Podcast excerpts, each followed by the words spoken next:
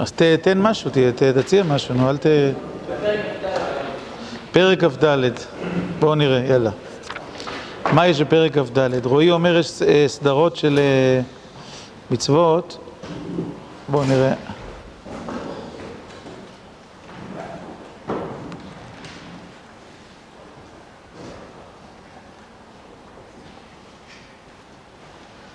פרק כ"ד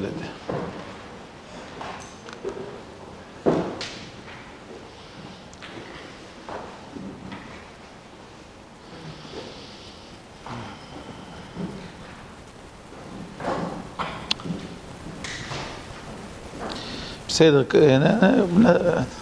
נעשה עם זה משהו.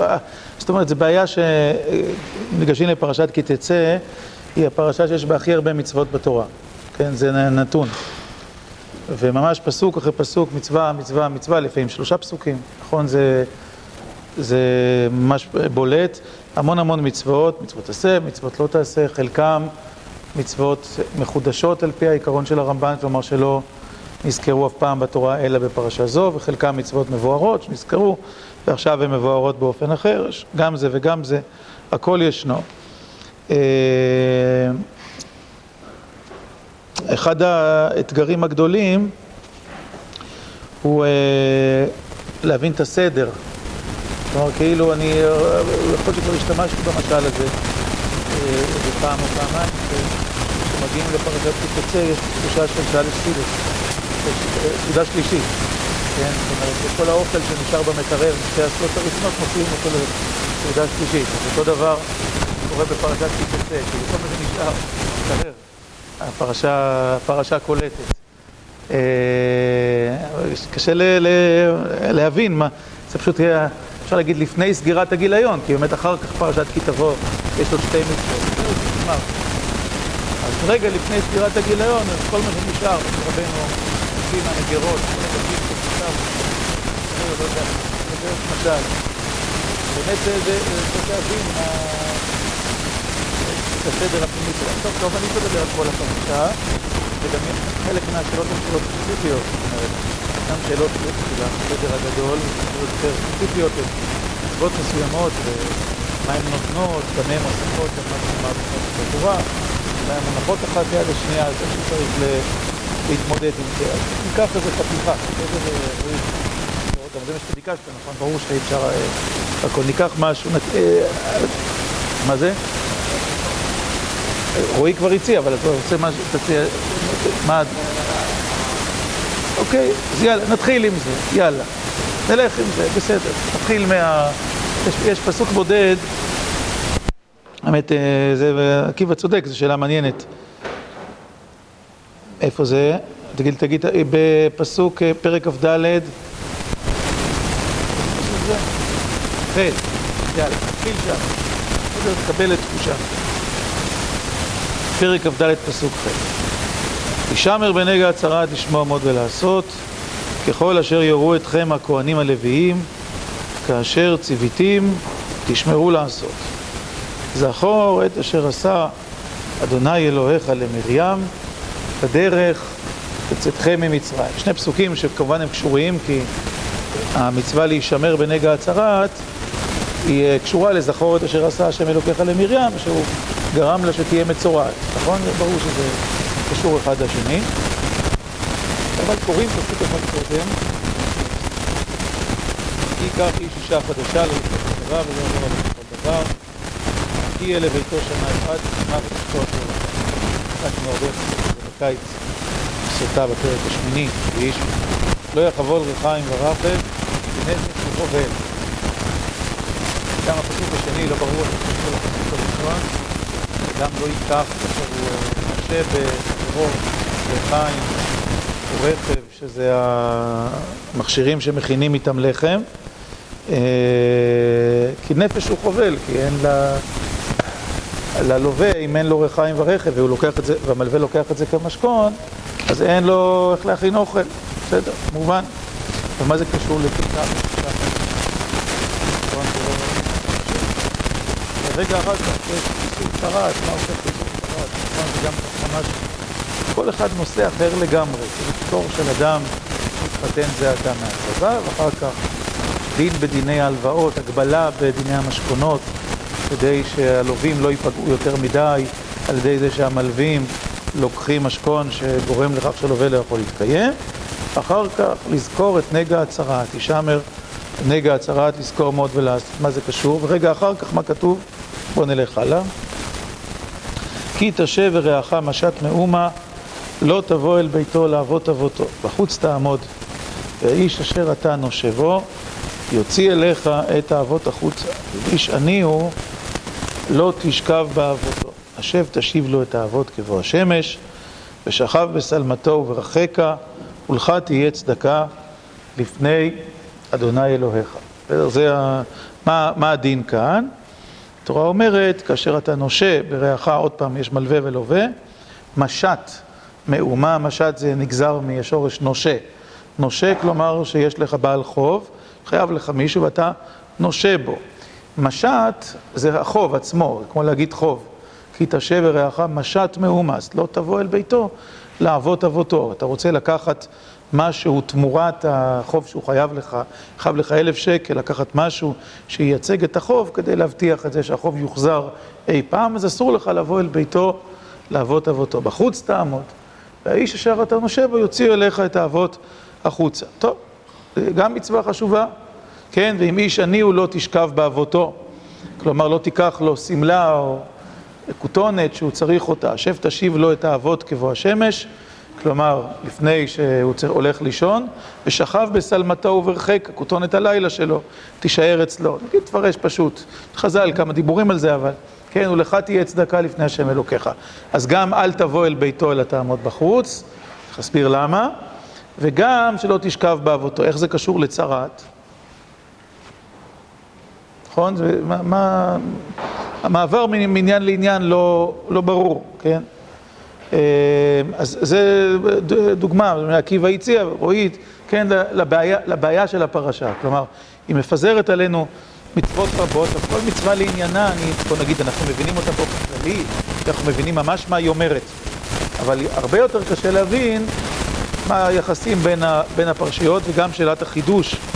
כלומר, האם הפרשיות האלה באמת חדשות? אשר רבנו אומר, ישמר בנגע הצרת, לשמור מאוד ולעשות. ככל אשר יראו אתכם הכהנים הלוויים. הרי יש פרשיות שלמות בויקרא, נכון? זה פסוק בודד. כל פרשת תזריע עוסקת בצרת. חלק מפרשת מצורע עוסקת בצרת. אז מה משה רבנו רצה להגיד? רק אני מזכיר לכם שיש פרשיות כאלה בויקרא. אז צריך להיזהר מזה, כן? מה, מה, מה, מה רצה ללמד? מה, מה טיבה של התוספת הזאת? הרי לכאורה אין פה נתונים חדשים, הוא לא חידש משהו, כן? ישמר בנגע הצרת, לשמור ועוד, לשמור ולעשות. חז"ל לומדים, אתם יודעים מה הם לומדים מזה? ישמר בנגע הצרת. מה, מה, באמת חשבו, צריך להיות איזה חידוש. אחרת, מה הוא רוצה להגיד? סתם שצריך לשמור את התורה, הוא אומר את זה הרבה פעמים. למה הוא אומר דווקא שצריך לשמור את חוק הצרת? נכון? כאילו, מה, אז חז"ל הבינו, ככה בשבת קל"ב, אני חושב, עמוד ב', ש... שזה איסור, יש פה איסור, כל אישה מרפן ועל לא תעשה. איסור לקוץ את הבהרת, כלומר, שאם יש לאדם סימן צרת, אז אסור לו לקצוץ אותה. זה יישמר בנגע הצרת, שזה לא כתוב אף פעם בספר ויקרא, אלא הוא, אסור לו לטפל בזה בעצמו, הוא צריך ללכת לכהן, והכהן צריך לטפל בזה, בסדר? זה, ה, זה, ה, זה היסוד. ואז זכור את אשר עשה השם אלוקיך למרים. מה, נו, כאילו גם זה, למה זה, זה מתערבב פה. אז יש לנו כאן שלושה או ארבעה דברים שאנחנו לא מבינים מה מערכת היחסים ביניהם. נלך הלאה, נלך עוד קצת. לא תעשוק שכיר עני ואביון, מאחיך ומגרך אשר בארצך בשעריך, ביומו תיתן שכרו ולא תבוא עליו השמש, כי עני הוא ואליו הוא נושא את נפשו, ולא יקרא עליך אל השם, והיה וכך את. טוב, זה יחסית יותר מובן, הקשר בין זה לבין, ה... נכון, האיסור הקודם, לא תבוא אל ביתו לאבות אבותו ולא תשכב באבותו, נכון? זאת אומרת, יש פה עניינים קרובים. יש אנשים עשירים, יש אנשים עניים. יש מעבידים ויש עובדים. יש מלווים ויש לווים, נכון? ויש ביניהם מערכות יחסים. שני, שתי המצוות הללו, החוקים הללו, תכליתם להגן על החלשים מפני העניים, נכון? להגן על זכויותיהם, ולפעמים מעבר לזכויותיהם גם ברמה של חסד וחמלה לדאוג לכך שהם לא ייפגעו. אז בעניין ההלוואה זה בחוץ תעמוד ולא תשכב באבותו, וכאן, כאשר יש מעביד ועובד, אתה צריך לשלם לו בזמן, וגם הפזמון החוזר, נכון? השב תשיב לו את האבות כבוא השמש, וגם כאן כתוב באיסור עושק, לא תבוא עליו השמש. כלומר, ש, שיש, התורה כאילו משתמשת באותו נוסח, באותו עניין, לומר ש, שצריך לשים לב שהעניים, אנשים שחלשים בחברה, לא ילכו לישון בלי בגד, או לא ילכו לישון כשהם רעבים. נכון? זה בעצם מלבוש ומזון, כן? שני הדברים ביחד. אז פה הקישור הוא יותר קרוב, יותר מובן, באמת זה אותו נושא, ואפילו הלשון היא לשון דומה, וגם נשים לב, בפרשת האבות, התורה מסיימת, לך תהיה צדקה לפני השם אלוקיך, ובפרשת אה, העושק, במצוות העושק, התורה מסיימת, ולא יקרא עליך אל השם, והיה בך חטא. כלומר, יש סגנון דומה של, של סיום. זה יותר קרוב, אבל זה עדיין לא מצליח להסביר לנו את לשון הרע ואת מה שלפני כן. נמשיך. לא יומתו אבות על בנים, ובנים לא יומתו על אבות, איש בחטאו יומתו. נו, גם זה, מה, מה זה עושה פה? נכון? זה נחלקו המפרשים מה, מה הכוונה, האם יש כאן, חז"ל כבר, האם יש כאן פסוק שעוסק בתורת הגמול, מעין אבות לא יאכלו בוסר, כלומר, לא, סליחה, כשאבות יאכלו בוסר לא תקהנה שיני הבנים, כן, כמשל הנביאים, או העם בימי הנביאים, נכון? שהקדוש ברוך הוא אומר, אני לא, לא אעניש את הבנים בגלל האבות, או שהפרשה עוסקת כאן בענייני דין ומשפט. זאת אומרת שאסור להרוג את האבות בעוון הבנים, או את הבנים בעוון האבות. בכל מקרה, איך זה קשור לעניין הקודם? טוב, נמשיך. לא תטה משפט גר יתום, ולא תחבול בגד אלמנה. וזכרת כי עבד היית במצרים, ויפתחה השם אלוקיך משם, על כן אנוכי מצווך לעשות את הדבר הזה. טוב, פה אנחנו יכולים להתחיל להרגיש כאילו שקורה משהו, נו, תגידו אתם, בסדר, נדבר על הסדר. מה, מה מתהדהד כאן בפסוק הזה? נו, תגידו. לא יחבול ריחיים ורכב, נכון? זאת אומרת, הביטוי לחבול כבר הופיע. נכון, אם אנחנו רואים שהיה לפני כמה פסוקים והוא מופיע שוב, אז אולי זה כן אומר, כן, כן מקשר אותנו. אמנם זה לא סמוך, צריך לראות את הסדר במדויק, אבל לפני כן היה לו חבול ריחיים ורכב, כלומר, שאסור למלווה לחבול, כן? אה, כי, כי נפש הוא חובל. אולי לאור הפסוק הזה צריך לפרש קצת אחרת, אבל כתוב כאן לא תחבול בגד אלמנה. אבל, אני אשאל, אתה צודק כמובן, אבל למי הפסוק הזה מופנה? לא תטה משפט גר יתום. מי הכתובת שלו? מי הנמען שלו? שופטים. נכון? זה פסוק ש, ש, שאמור אל השופטים. זה מתקשר לפסוק הקודם? לכאורה כן, נכון? גם הפסוק הקודם מדבר על השופטים. נכון? לא יומתו אבות על בנים, ובנים לא יומתו על אבות. איש בחטאו יומתו. ואז כתוב לא תטה משפט גר יתום, ולא תחבול בגד אלמנה. אז שני פסוקים שעוסקים בציווי אל השופטים, לא תחבול בגד אלמנה מחזיר אותנו איזה שישה שבעה פסוקים אחורה, ולא יחבול ריחיים ורכב, כי נפש הוא חובל, נכון? זה דומה, כלומר, אל תשאיר אדם עני בלי הצרכים הבסיסיים שלו, גם אם מצד הצדק, הטהור, ראוי לחבול, או יש לך זכות לחבול, כי אתה לווה, או כי במשפט באמת אה, הוא חייב, יש חוב, כן, לא, לא יחבול בגד המנה, נפטר הבעל, והבעל הותיר חובות, וראוי שהלווים יגבו את החובות, נכון? אז כתוב, לא תחבול בגד אלמנה, אל תיקח את הבגד שלה גם אם, כן, משהו, כן, נניח שזה הסיפור, כן, סיפור לא מפורש, אבל משהו מעין זה. אז זה מתקשר, זה אמור לשופטים, נו, עכשיו תגידו, תרגישו יותר מזה, מה עוד, איך עוד שני הפסוקים האלה קשורים?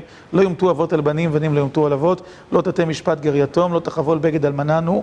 אני מציע פירוש, איך, איך הפסוקים זורמים מאחד לשני? נו. לא שמעת עוד פעם? כן. אוקיי.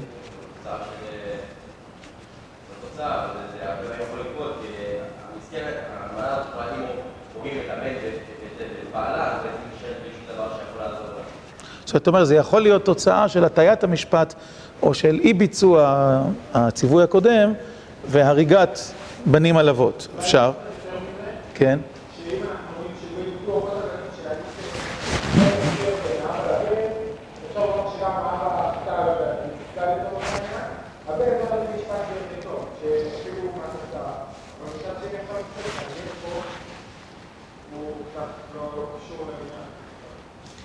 כן, יכול, יכול להיות שגר יתום זה גר או יתום, כן, זאת אומרת לא לתת משפט, כן.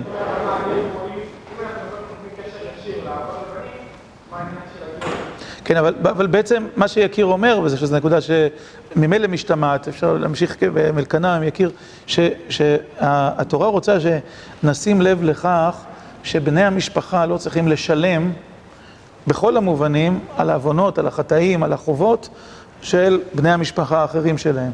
כן, לא ראוי שהבן ייהרג בגלל מה שאבא שלו עשה.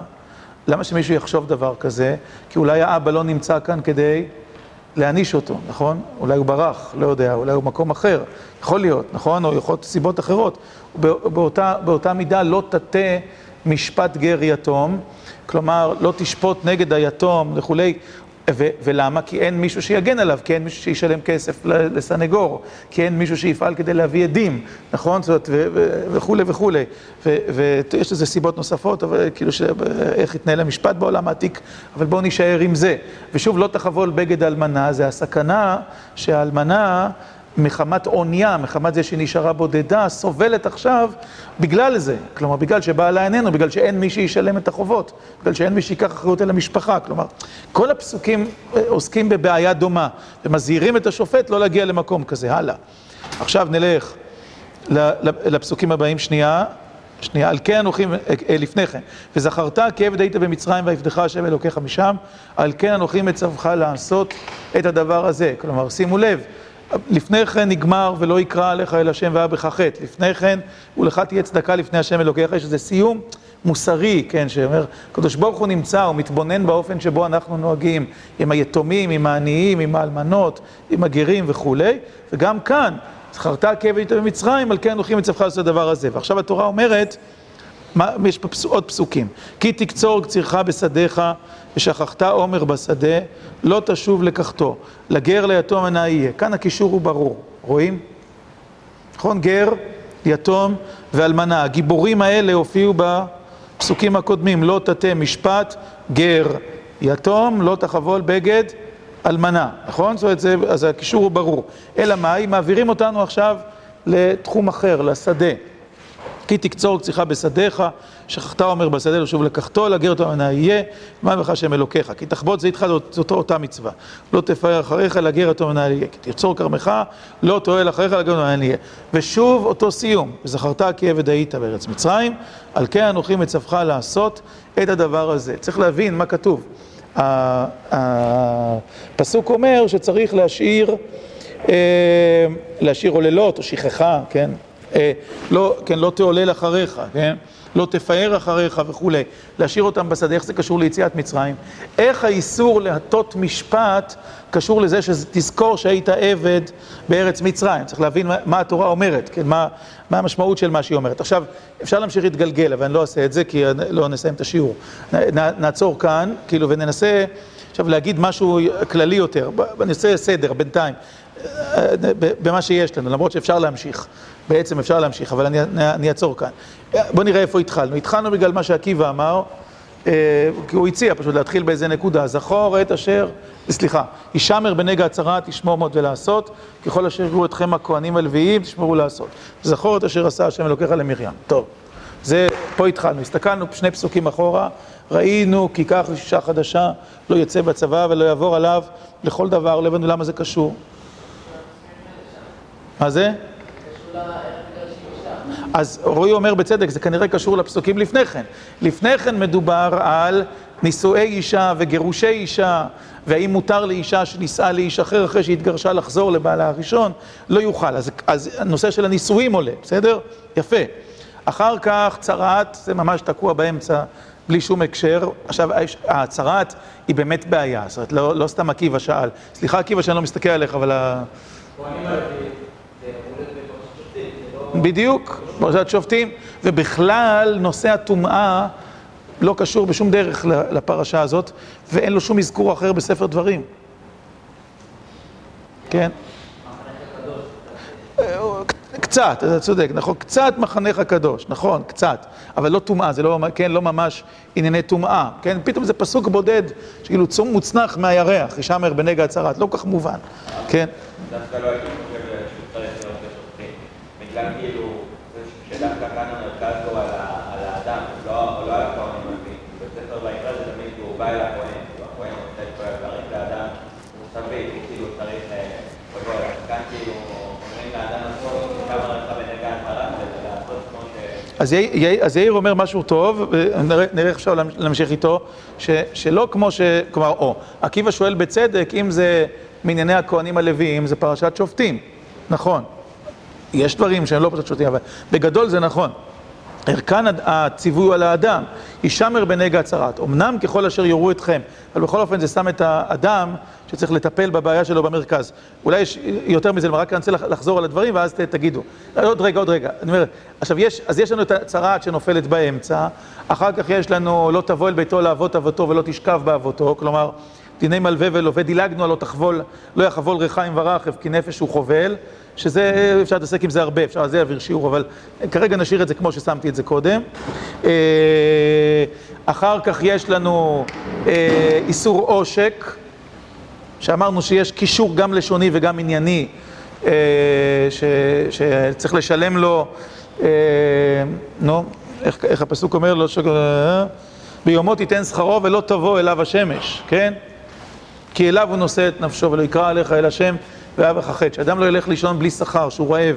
אחר כך יש, לא יומתו אבות על בנים, כי פתאום זה מעבר לשופטים, לא תטה משפט גר יתום, לא תחבול בגד, אלמנה שמהדהד את החובל מקודם, אבל בכל אופן בהקשר אחר, לכאורה, במשפט, ואז הגר, יתום ואלמנה הופכים להיות מרכזיים בשלושת הציוויים על שכחה, שכחת עומר בשדה, שכחה בסגנון שונה, כן, אבל הכל שכחה, לקרוא לזה בת אחת שכחה. שכחת עומר בשדה, או תחבוט זיתך, תבצור כרמך, לא תעולל אחריך, לגר לאטום עיני יהיה. טוב, עכשיו אה, אפשר לעצור כאן, אמרתי בשביל שנוכל להגיע למשהו, נעצור כאן וננסה לחשוב רגע. לפני, רואי עוד רגע אחד, תכף תגיד, אני רוצה להפנות את תשומת לבכם, למרות שלא נטפל בזה, לכך שיכול להיות שהזכור את אשר עשה השם אלוקיך למרים בדרך בצאתכם ממצרים, מתכתב עם הפסוקים האחרונים של הפרשה. בסוף הפרשה, ממש תפתחו, יש לנו את הפסוקים המפורסמים, זכור את אשר עשה, אה, נו, זכור את אשר עשה לך עמלק בדרך בצאתכם ממצרים. אשר קרחה בדרך, ויזנב בך, כה נכשלים אחריך, ואתה עייף ויגע, ולא ירא אלוהים, והבניח השם אלוקיך לך, תמחה את זכר עמלק. אז אמנם נראה, עמלק פתאום מופיע בסוף, לא מובן, כאילו, מה הוא עושה שם בסוף הפרשה? מלחמה. איפה היינו שמים מלחמה? באיזה פרשה ציווי המלחמה? איפה בעצם הייתה צריכה להיות? ציווי על מלחמה, איפה צריך להיות בספר דברים? באיזה פרשה? שופטים. פרשת שופטים זה פרשת המלחמה, נכון?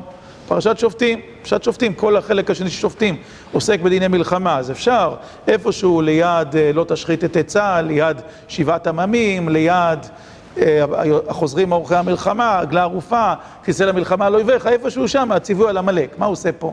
כל הפרשה הזאת עוסקת בדינים שבאדם לחברו, או בהלכות משפחה, היא לא עוסקת בדיני מלחמה.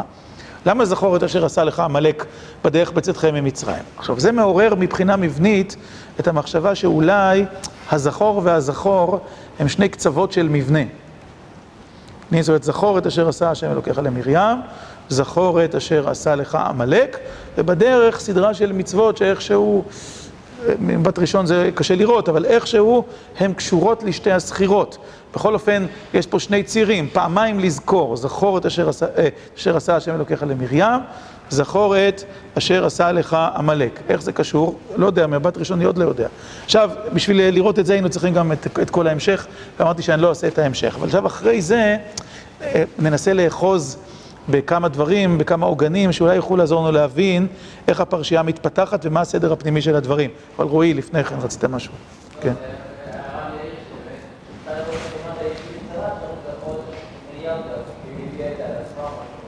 נכון, נכון. זאת אומרת שלכאורה הישמר בנגע הצרעת והחיבור למרים נותן משמעות ספציפית לצרעת. עכשיו, כל אחד, כל אחד מאיתנו יודע להגיד, רש"י וחז"ל וכולי, נכון שצרעת קשורה ללשון הרע, או באופן רחב יותר, שצרעת היא נגע גופני שמשקף איזושהי פחיתות בנפש.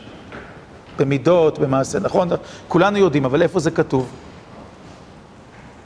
נכון, איפה זה כתוב? כן, מה, מה המקור של זה? מי שקורא ספר ויקרא לא יכול לדעת את זה. נכון? זה, זה, זה, אי אפשר לדעת את זה. אז בעצם מה כתוב בספר דברים? מה חידש משה רבנו בספר דברים? משה רבנו בספר דברים חידש כשהוא הניח שני פסוקים אחד ליד השני, הישמר בנגע הצרעת, זכור את אשר עשה השם אלוקיך למרים. שהצרעת היא תגובה אלוקית רוחנית דרך הגוף על פחיתות בנפש, נכון? זאת המשמעות של הנחת פסוק אחד ליד השני. ואז, ככל אשר יראו אתכם הכהנים הלוויים, יוצרת חוליית הזיקה. למה הצרעת היא בעיה של משפט ולא בעיה רפואית? למה הכהנים הלוויים העוסקים בענייני רוח ומשפט, ובאת אל הכהנים הלוויים ואל השופט אשר יהיה בימים ההם, ודרשת והגידו לך את דבר המשפט. שופטים בהתחלה, פרק י"ז. למה זה קשור? למה, למה צרעת אה, היא טיפול של כהנים? תלך לרופא, רופא יגיד לך אם יש לך סימני צרעת, תסמיני צרעת היום נגיד, כן, תסמיני צרעת או לא. למה זה קשור לכהנים הלוויים? אז ברור מהפסוקים למה זה קשור. כי כשאתה שם משמר בנגע הצרעת ליד זכור את אשר עשה השם אלוקיך למרים, אתה אומר, השם עשה למרים צרעת כי מרים חטאה. עכשיו, אפשר להגיד שהחטא הוא לשון הרע, אפשר להגיד שהחטא הוא אה, אחר, יכול להיות ש... שוב, לא חייבים ל, אה, להגיד שצרעת זה זהה ללשון הרע. אפשר להגיד שצרעת היא שיקוף גופני, במום גופני או מחלה גופנית, מחלת עור גופנית, שמשקפת פגם או חיסרון נפשי. זה, זה כתוב כאן. במרים זה היה לשון הרע. יכול להיות חטאים אחרים, יכול להיות גאווה. כן, אנחנו מוצאים אצל עוזיהו, כן, שמצטרע במצחו. אולי גם אצל מרים יש יסוד כזה, כן, התגנבות של, של גאווה, לא נאמר על מרים הנביאה כאילו שגאוותה כגאוות כל אדם, אבל בכל אופן משה רבנו נוהג באופן מסוים ואנחנו לא זוכים באותו דבר, או למה הוא נוהג אחרת, כאילו איזה סוג של קנאה שמהולה, כן, איזה התגנבות של איזה יסוד של... של דרישת כבוד, אני יודע, משהו מעין זה. לא משנה עכשיו, אבל היסוד הוא שיש פגם גופני שמשקף, אה, שמשקף פגם נפשי, ולכן הכהנים הלוויים צריכים להורות בזה, בסדר? זה, ה, זה מה שאנחנו רואים ב... עכשיו, זה משה רבנו עושה בחיבור כאן. את זה לא ידענו עד עכשיו. כלומר, תבינו איך, איך ספר דברים כתוב. יש, יש פרש, פרשה וחצי בויקרא, צרעת. יש פרשה אחת במדבר, מרים. משה רבנו עושה חיבור. נכון? זכור, הישמר, הישמר, זכור. אז קיבלנו אה, מבט חדש. בעצם, מה זה אומר, כאילו, כן? מה, מה, מה, מה למדנו כאן? ש, שבספר דברים כתוב שנגע הצרעת הוא סוג של סימן לאדם שצריך לגרום לו לזהות איזה מום רוחני, איזה פגם או פחיתות רוחנית, אה, חטא, כן, שקיים בו. מה טיבו של החטא הזה? חברתי. נכון? זה, זה, זה, זה, זה היסוד שאמור כאן במילים קצרות. כלומר, החטא שנמצא בשורש הצרת הוא חטא חברתי. זכור את אשר עשה השם אלוקיך למרים, לשון הרע, קנאה, כבוד, האזור הזה של החטאים. ההנחה הזאת שמה את הפסוקים האלה בכל אופן בהקשרם. משום שכל הפסוקים שאמורים כאן קשורים למערכות של יחסים חברתיים שעלולות להיות פגומות. נכון? אז יש לנו מצד אחד את מרים, לא הצרת, זה הסיפור. או הצהרת היא הסימפטום, היא לא השורש. השורש הוא מרים. החטא של מרים הוא ביטוי של איזה פחיתות נפשית או פחיתות חברתית. אחר כך יש הרבה מצוות שעוסקות במערכות יחסים חברתיות, תכף נדייק יותר, ובסוף זכור את אשר עשה לך עמלק. אז שאלתי, למה עמלק נמצא כאן בסוף? אני חושב, בואו נחשוב עוד פעם, כאילו נגיד את זה בקיצור. כשאנחנו קוראים את פרשת עמלק בספר שמות, ויבוא עמלק ויבוא עמלק, וילחם ישראל ברפידים. ויאמר השם משה ליהושע בחר לאנשים, יצא לכם מעמלק, והיה כאשר ירים ידו וכולי. ואז כתוב, שהשם אומר, כי יד על כס ים מלחמה להשם עמלק מדור דור. מה הסיפור של עמלק שם? עמלק בא באמצע, כן, בשל יציאת מצרים, רגע לפני מעמד הר סיני. והוא מניף יד על הקדוש ברוך הוא, כי יד על כס ים מלחמה להשם בעמלק. זה, זה נגד האמונה, נגד ההתגלות האלוקית. אבל כאן, בדברים, כתובים דברים אחרים, יש מאמר ארוך של, של רבי יעקב מדן, שכתב אותו בכמה מקומות, הוא פרסם אותו בכמה שלבים וכולי על עמלק, והיסוד העיקרי שהוא, שהוא אומר, והוא ודאי נכון כאן בפרשה ופרשיות שמתגלגלות בשמואל, הוא שהפרשה כאן, כשהיא מדברת על עמלק, לא מדברת על עמלק כמי שמורד בהשם, כן, מי שכופר באמונה, באמונת השם, ביציאת מצרים וכולי, אלא מדבר כאן על עמלק כמי שויזנב בך כל הנחשלים אחריך, ואתה עייף ויגע ולא ירא אלוהים. עמלק הוא המנצל האולטימטיבי של החולשה, של הקושי, של העם העבדים הסובל שיוצא ממצרים ומשתרך באיזה שרוך ארוך, ויזנב בך כל הנחשלים אחריך ואתה עייף ויגע. כן? זה, זה אומה ש, שאפילו את המוסר הבסיסי של האומות, איך להילחם, איננה יודעת, כן? אלא היא מנצלת חולשה, מנצלת קושי. אז יש לנו את מרים בהתחלה, פגם חברתי, אה, מידותי, רוחני. יש לנו את עמלק בסוף, שתי סחירות, ובאמצע הרבה מאוד מצוות, שזה הנושא שלהם. מבינים? זאת אומרת, כאילו זה, בעצם, יש כאן, יש כאן מבנה שלם ש, שבין זכירה לזכירה, ושתי הזכירות, הזכירה הפרטית של מרים והזכירה הלאומית של עמלק, זו כנגד זו, כפי שהן מופיעות כאן, מצביעות על כך שאי אפשר להשלים עם פגמים חברתיים או מוסריים, בין אם הם מתקיימים בפרט, אז זה ההופעה של זה כצרת, ובין אם מתקיימים במובן הלאומי, שצריך לזכור אותם, אסור להשלים איתם. ובאמצע, איך עם ישראל צריך לכונן את דרכיו המוסריות, החברתיות, ביחס לגר, ליתום, לאלמנה, לעני וכולי וכולי. זה, זה היסוד. עכשיו, איך, מה קורה כאן, כאילו, איך, איך זה מתפתח? אז לפני הזכירה של מרים, יש באמת כמה מצוות שעוסקות במשפחה, כמו שרועי העיר קודם. ואז פתאום לא יחבול רחיים ורחב כי נפש הוא חובל, כאילו שזה כאילו מקשר אותנו לאחר כך, כן? אחר כך, אבל זה פסוק, ב, ש... טוב, מרטין ידבר עליו שיעור שלם, אז אני אוותר על לדבר על, על המקום שלו. מה זה?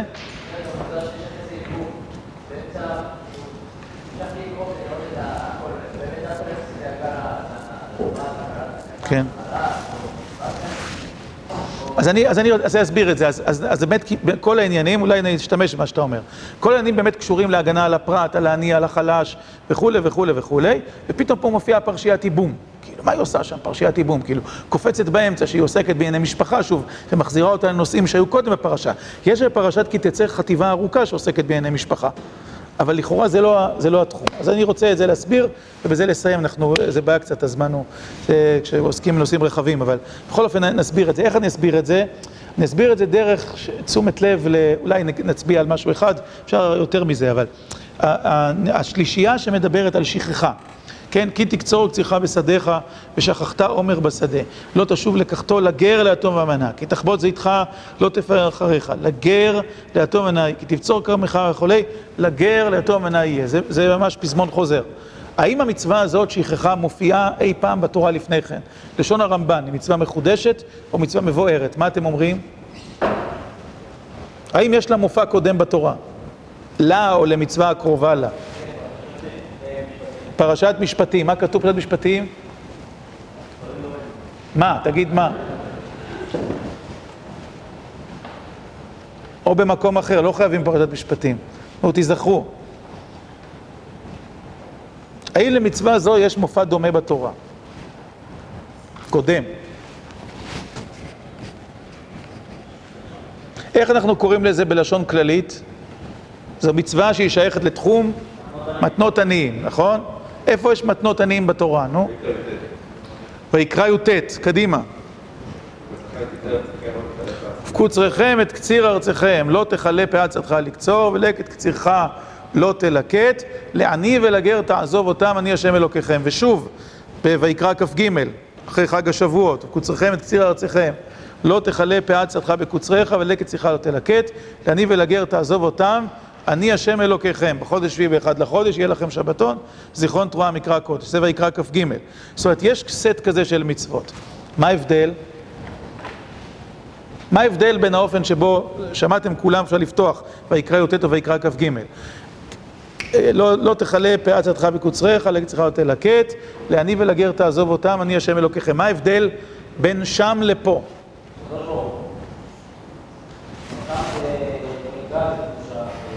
למה זה קדושה? תסביר. כי מה... מה... אני השם אלוקיכם, נכון? יש שם חתימה, אני השם אלוקיכם. אני מצווה אתכם, אולי אפילו יותר מאשר אני מצווה אתכם. מלכות השם מחייבת. למה זה מחייב כאן? מה, מה, מה הסיבה, כאילו, ש, ש, של המצווה כאן? כבד היית בארץ מצרים עבדך השם אלוקיך משם. כלומר, המצווה באה מהתעוררות של איזו תודעה מוסרית, של זיכרון של תודעה מוסרית. אתה יודע מה זה להיות עבד. נכון? וזכרת כעבד היית בארץ מצרים. אתה, אתה חייב, ל, הזיכרון הזה, הזיכרון המוסרי הזה, חייב לבוא לידי ביטוי גם כאן. אבל זה לא ההבדל היחיד, איזה עוד הבדלים יש? איזה עוד הבדלים יש? עקיבא צודק, אבל מה עוד?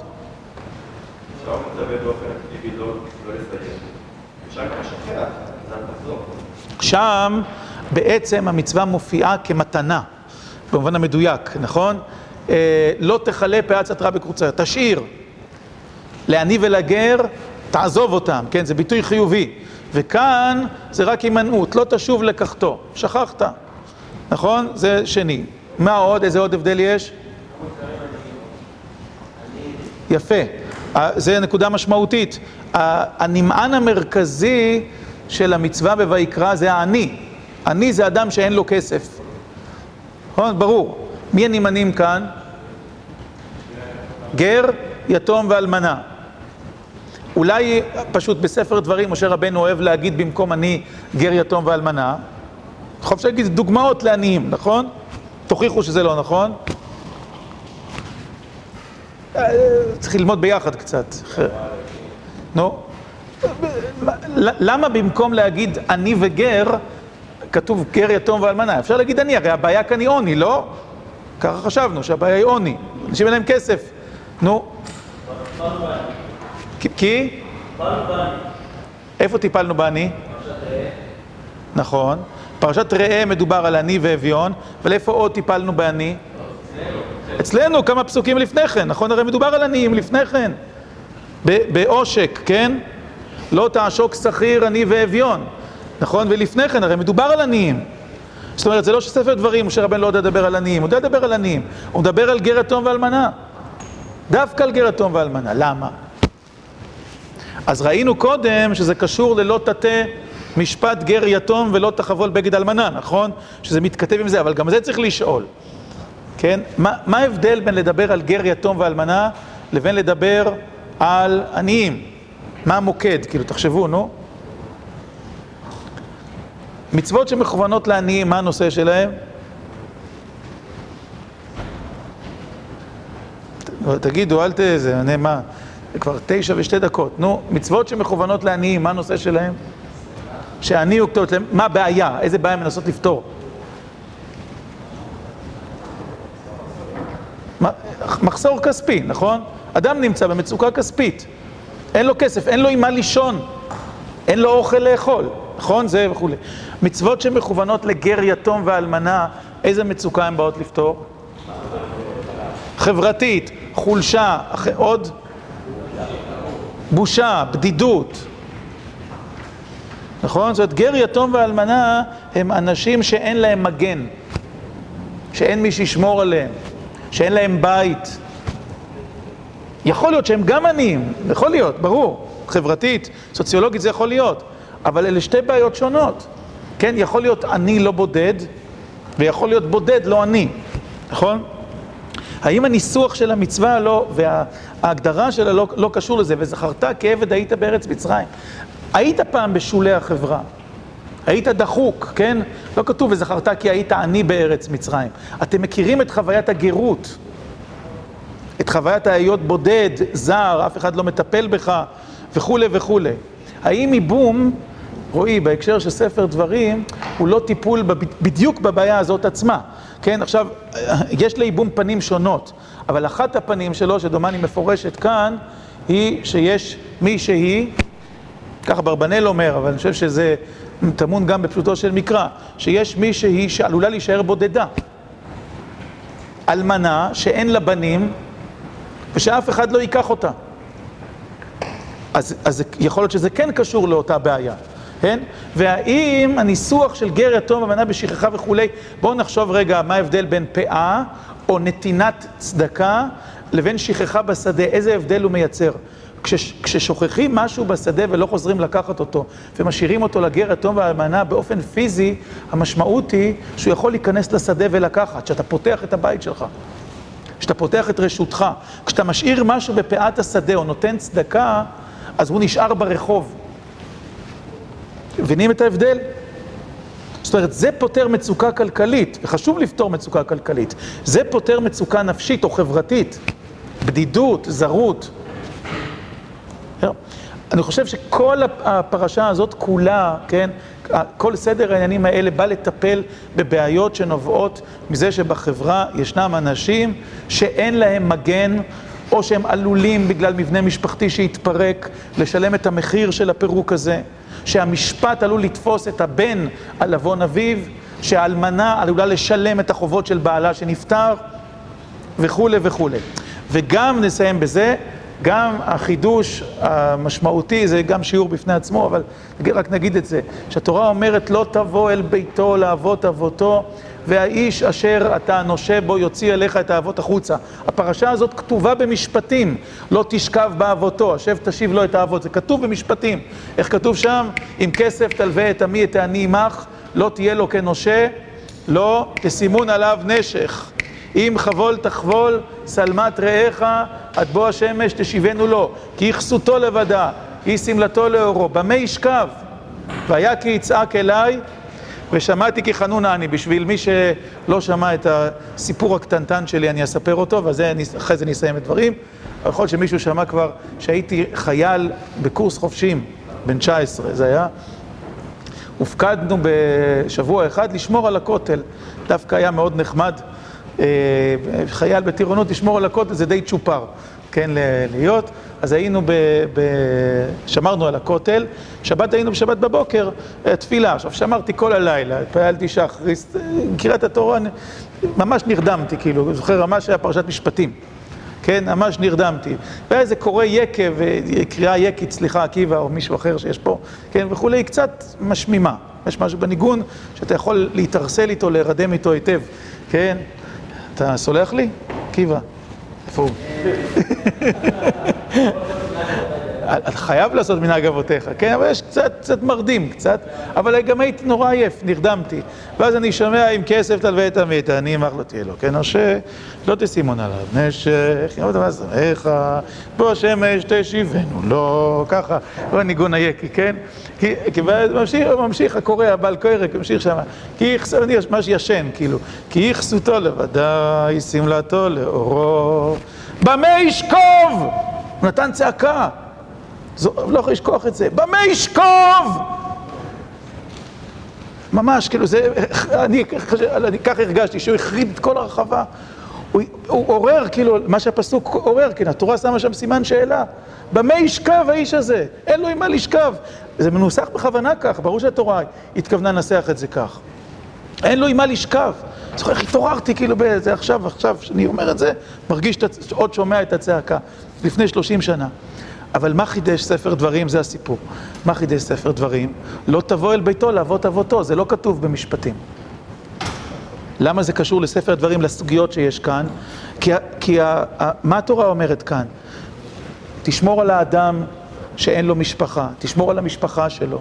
אם הוא זר, אם הוא בודד, תן לו להיכנס לביתך. אם אישה נשארת אלמנה, צריך למצוא לה פתרון. אם אישה או, או יתום מגיעים לבית משפט, ויש חובות, ויש אבא שחוטא וכולי, הם לא אשמים. וגם צריך להגן על הבית של האדם מפני הבושה, מפני הפלישה. זה שוב בעיה חברתית. להגיד שהוא צריך את הבגד, גם פרשת משפטים אומרת. כן, במה ישכב, זה כתוב גם כאן. אבל להגיד, לא להיכנס לבית, אומרת פרשת כי תצא.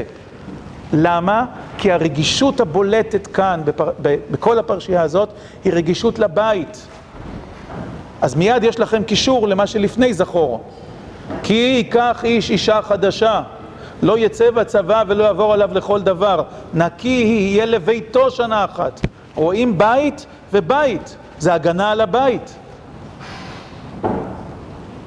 צריך לבנות בית, אז גם אם יש מלחמה צריך לבנות בית, וגם אם יש חוב אל תיכנס אליו הביתה, שהילדים שלו לא יראו את, את בושתו, את מצבו, שאתה לא תסתכל על הבית ותראה מה אין לו ומה יש לו, תישאר בחוץ, הוא צריך להביא לך אבות, הוא צריך להביא לך משכון, זה הדין, אבל תישאר בחוץ, בסדר? זאת אומרת, זה, זה אותו יסוד, טוב.